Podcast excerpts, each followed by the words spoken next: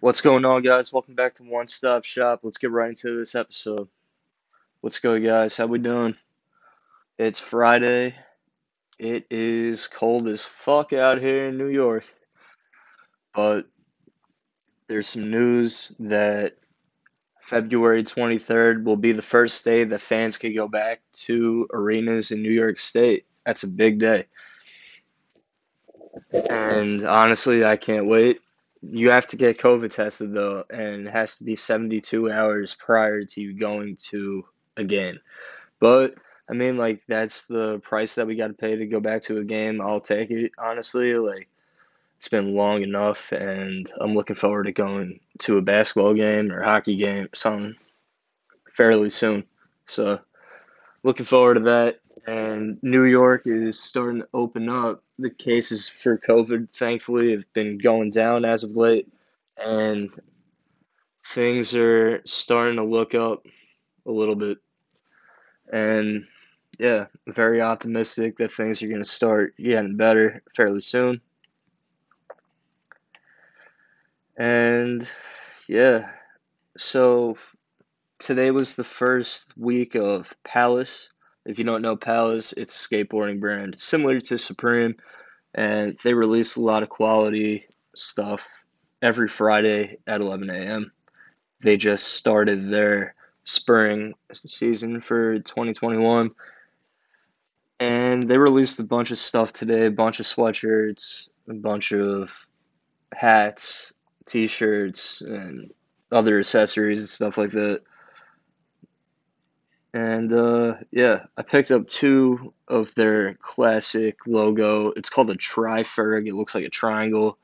And uh, it's what they're basically known for. I picked it up in two different colors navy and light blue.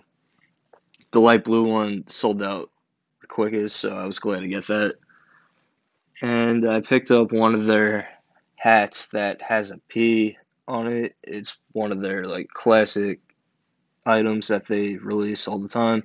It's similar to like a Supreme box logo hat that has the box logo on it. So like it's like their staple of their brand. So they release every Friday at 11 a.m. And speaking of Supreme, Supreme starts next week, and the lookbook comes out on the 15th, and then the first week is next Thursday, the 18th. I'm honestly hyped to see the lookbook. We've seen a few um, mock ups basically for some collabs that are expected this season including like the Nike Dunks collab with Supreme, obviously, and then um, the North Face collabs that are expected for this season. Also, um, there's a KAWS collab that's supposed to be happening this season, so interested to see how that looks out. And they also announced that there's going to be a Prodigy T-shirt from uh, Mobb Deep so he'll be the latest rapper to be immortalized on a Supreme t shirt. That's pretty cool. New York legend, RIP to Prodigy. And uh, yeah. So that pretty much wraps up some streetwear. Besides, uh, Kith is releasing uh, some hats with the Yankees again. They're releasing that on Monday. And yeah, that's pretty much it. They're probably going to do another collection with the Yankees, hopefully. It obviously did really well the first time.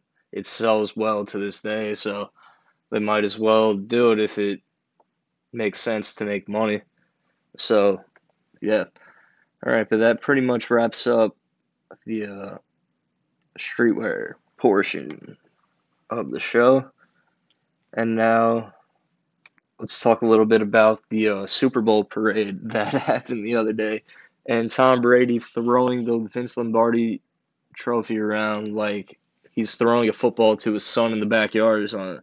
Like, literally, you got to thank Cam Brate, the tight end from the Buccaneers because like without him that trophy was probably going to go right in the water and that would have been one of the most viral things to ever happen but thank god it didn't. That's what they get paid for. And Scotty Miller like knocked Chris Godwin's phone into the water off the boat. yeah, yeah, like that's such a fucking bad feeling, especially because like you, you wanted to probably take as many videos as possible during the parade, and it wasn't like it was any normal parade anyway. Having the parade on boats and literally, that's one of the craziest sights seeing Tom Brady that drunk and I was at the last parade that they had for the Patriots. I went with a couple of my friends there, even though I'm not a Patriot fan. I wanted to experience some history, and uh, yeah, but that was truly pretty crazy to see all that online, and it was a crazy sight to see Tom Brady really not give a fuck because uh, it seemed like he was completely carefree. it's the one day out of the year that he could uh, not care. Pretty crazy. Anyway, Bruce Arians basically said in the post parade press conference thing, like, he was like negotiating for Chris Godwin basically on the stage. He was like, You're not going anywhere. And he was like trying to basically rally the whole team together to run it back. But then he said that they're not going to run it back because that's some Kansas City shit. He said, We're going for two. and, uh, yeah, Bruce Arians has been a coach for like 40 years at this point. Like, something crazy like that. Like he's been around the game of football for a long time, and he's been one of the great coaches. Obviously, he was on the Cardinals before he was the coach of the uh, Bucs, and he just was able to really take this season from getting out of hand at one point, and he was able to win a Super Bowl and cement his legacy as a great coach. So that's that. Today there was some big news out of Houston, and JJ Watt issued a statement on his social media that basically said that he was parting ways with the Texans after spending his entire career there. JJ Watt, where will you land? Will you go to Pittsburgh and play with your brother TJ? or will you go wherever the hell you want because you're one of the best players in the NFL? Three time defensive player of the year in a row. Like, that's unheard of, and he's an absolute savage. So, I guess now we'll have to wait and see to know where he's going, but that'll take some time.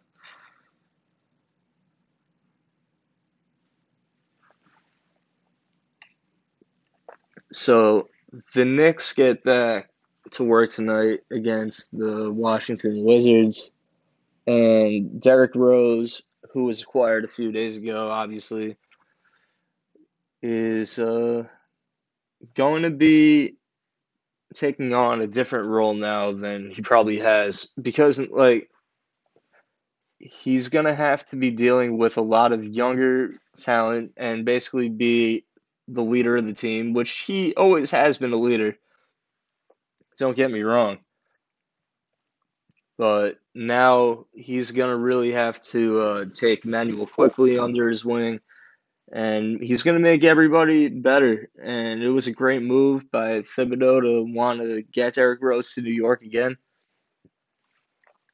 Obviously, when he was on the Knicks the last time, it didn't really pan out too well because, like, this was like him coming back from knee surgeries and he wasn't really that healthy at the time and since then like he was on Minnesota and he was on the Pistons playing really well and the Knicks thought it would be a good opportunity to get a veteran in the locker room on such a young team.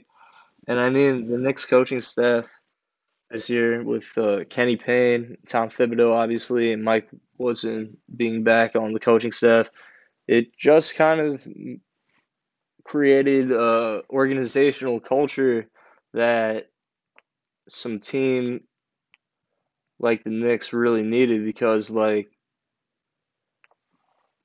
a lot of young kids are looking for direction in life obviously and not really having too much of it when they're on their own. And by having these father figures that are coaches good guys veterans of the league respected by basically the whole entire league and the fact that Immanuel Quickley and a bunch of the Kentucky guys are familiar with Kenny Payne from his time at Kentucky just a couple years ago. Obviously, just coached Immanuel Quickley. and Kevin Knox and Julius Randle's familiar, and yeah, so like it's a interesting time to be a Knicks fan. It's more an interesting time in New York now, obviously, as the Brooklyn Nets are seeking to win a championship for the first time in their history. I'm pretty sure, and well, the Brooklyn Nets for damn sure. The Nets, I can't recall them ever winning a championship. They got to the finals a couple times when I was a kid, but that was about it with Jason Kidd and Vince Carter and Richard Jefferson. That was I really liked that team, even though I was always a Knicks fan. But like the Nets were always a great team back in the day. But the Nets currently KD's supposed to return tomorrow. And there's a lot of pressure on the Nets, obviously, because like there was so much hype going into this season, especially getting KD and Kyrie back after having injuries last year and not being able to go in the first year that they were signed to the Nets. And the Nets are right there. Obviously, Philadelphia is playing a lot better this year, and Joel Embiid and Ben Simmons have been playing a lot better together. So as a result, like they're gonna be playing better, and they're at the top of the division currently by three and a half games on the Nets. So it'll be interesting to see how the Nets play when KD gets back and Kyrie and James Harden are all able to contribute together and make their presence known in the Eastern Conference like it should be like I said before, at the beginning of the season, I think that the Nets are capable of being the representative in the Eastern Conference, and that's for a good reason, along with the Boston Celtics. And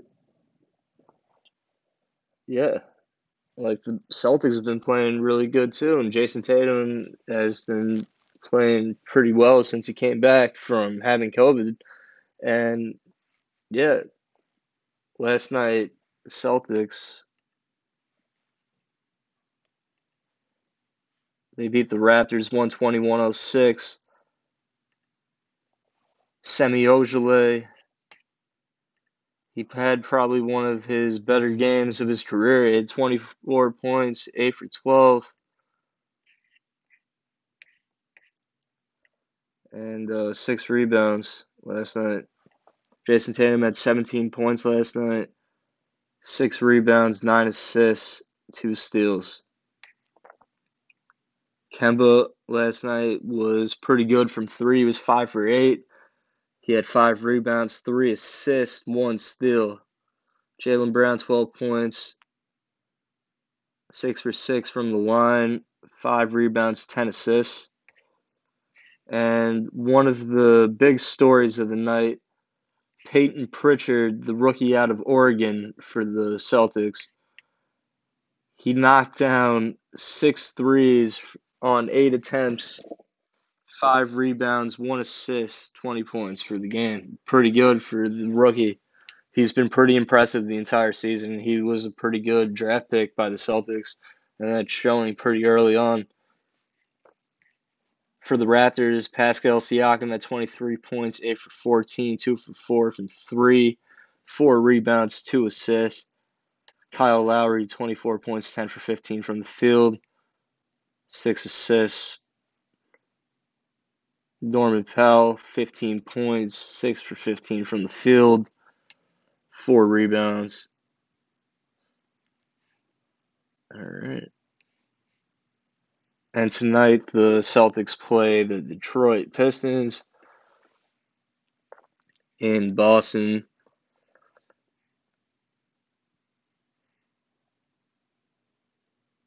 And Boston's obviously been one of those teams that's been in the top spot for the last couple seasons. For me personally, last year I was actually lucky enough to be in the stadium for most of those games. Not that I was able to be watching them necessarily, but having that energy and the fans, like it was pretty cool. So the Celtics have a great fan base, and yeah, Celtics are gonna be one of those teams that would be tough to beat in the playoffs at home because like of the crowd that shows up at TD Garden is unmatched. Unless you're talking about a sold out Madison Square Garden or Staples Center or something like that. But yeah.